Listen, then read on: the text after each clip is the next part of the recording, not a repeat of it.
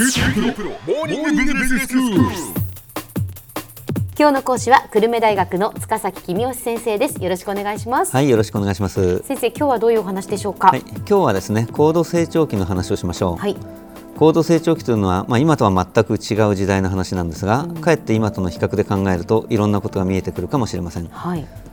高度成長期というのは、まあ、戦後の復興が10年ぐらいで終わったと言われてますから1955年頃から高度成長期で石油ショックが1973年に起きましたのでそれまでの、おまあ、18年ぐらいですかね、えーその期間平均すると毎年10%近い経済成長を続けていた時期です。経済が成長するためには需要と供給がバランスよく伸びていく必要があります需要が強すぎるとインフレになってしまいますし供給だけが強いと売れ残って不景気になっちゃうからですね、先生この需要と供給がバランスよく伸びるというのは、ええ。具体的にはどういうことなんでしょうねか、高度成長期の日本は需要が大変旺盛でした、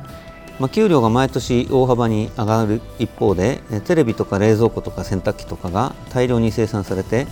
まあ、庶民があ手が届く値段まで下がってきたということで個人消費が順調に伸びたわけですね。ええで設備投資も新しい工場が次々と建って新しい工場を建てるということは鉄やセメントや設備機械があ飛ぶように売れるということですね。うん。で、えー大勢の若者が農村から都会に出てきて結婚したので住宅も大量に必要となりました。はい。で供給力の方も順調に伸びましたと。農村に化学肥料とトラクターがやってきましたので農村は労働力が余るようになりました、そこで中学を卒業した若者が集団就職列車に乗って都会に働きに出ていったわけですね、はい。でその頃都会では新しい工場が次々と建ったため労働力が圧倒的に不足していましたと、そこで農村から出てきた若者たちが、まあ、金の卵なんて、えー呼ばれて重宝されてたわけですうね、日本の工場はほとんど焼けてしまってましたから新しい工場を建てる必要があったわけですけどもただ戦前からの優秀な技術者は残ってましたし、アメリカなどから新しい技術もどんどん入ってきましたので、新しくて、えー生産力の高い工場が次々建っていったわけですね。で高度成長期というと前半はドルが足りなかったけども後半は労働力が足りなかったというのが印象的ですね。その前半ドルが足りなかったというのはまずなんでなんですか、はいまあ、日本は資源が乏しい国なんで、えー石油とか鉄鉱石とかほとんど取れませんし、それ以外にも輸入しなきゃいけない資源がたくさんあるわけですね。はいで資源を輸入するためにはドルが必要なんですが、ええドルを稼ぐためには日本からも何か輸出して外国から輸出代金としてドルをもらってこなきゃいけないわけですね。うんところが日本は戦争で工場が全部焼けちゃってるので、ええまともなものがあんまり作れないと。はいということで政府はドルのことを最重要に考えました。うんでまずドルが稼げそうな輸出企業をいろいろまあ優遇したわけですね。まあ、銀行も政府の意向を受けて輸出企業に優先的にお金を貸しましたということだったようですね。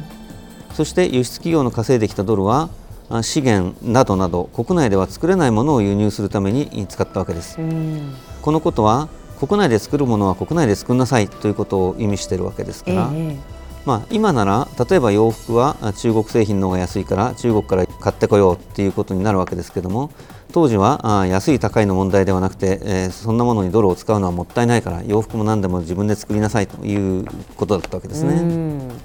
こうして輸出企業を育てて資源以外のものは国内で作るように頑張ったため高度成長期の後半になるとドルは足りるようになってきました。うんでも今度は高度成長期の後半は労働力が足りなかったんですよね。そうですね農村から金の卵たちが都会にいっぱい出てきたわけですけども、うんそれだけでは足りないぐらいいっぱい工場が建ったわけですね。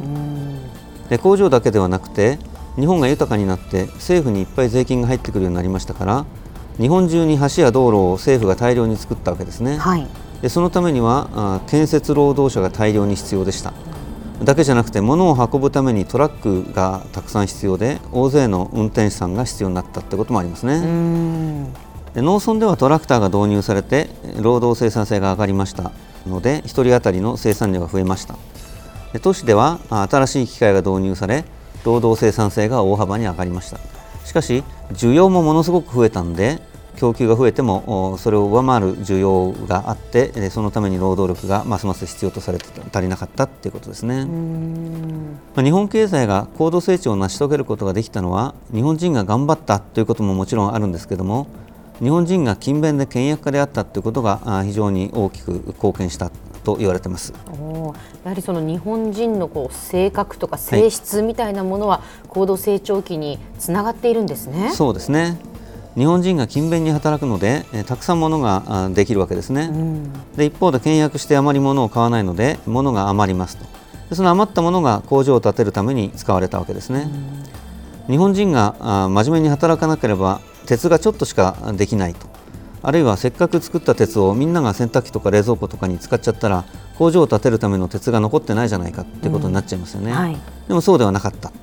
お金の面でも同様で日本人がちょっとしか働かずに給料ちょっとしかもらわなかったらあるいはもらった給料全部使っちゃったら銀行に貯金する人いませんよね、うん、そうすると銀行にお金が集まらないので企業が銀行から借金して工場を建てようと思っても銀行が貸す金ないよって言うと高度成長できないわけですよね。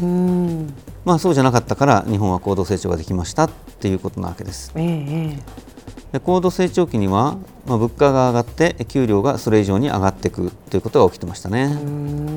インフレだったんですか？えあの今の感覚で言うとインフレですね、まあ、あのマイルドなインフレという感じですかね。ほうほう労働力が不足していたので各企業は賃上げをして労働者を確保しようとしたわけですで企業によっては労働生産性が上がっている企業は、まあ、高い給料を払っても大丈夫なところがもちろんいっぱいあるわけですけども企業によっては労働生産性があんまり上がらない企業があってそういうところは高い給料を払った分だけ値上げしないといけないわけです。うん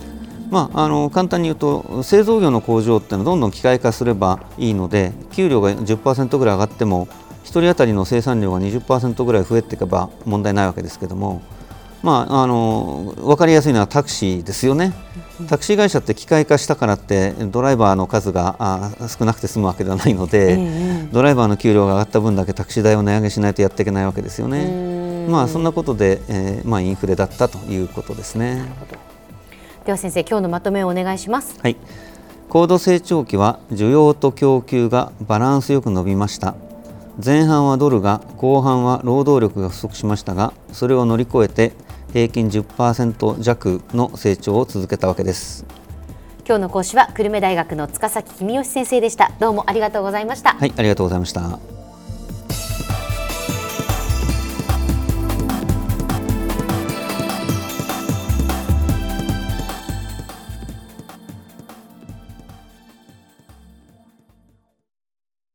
QT プロは通信ネットワーク、セキュリティ、クラウドなど QT ネットがお届けする ICT サービスです。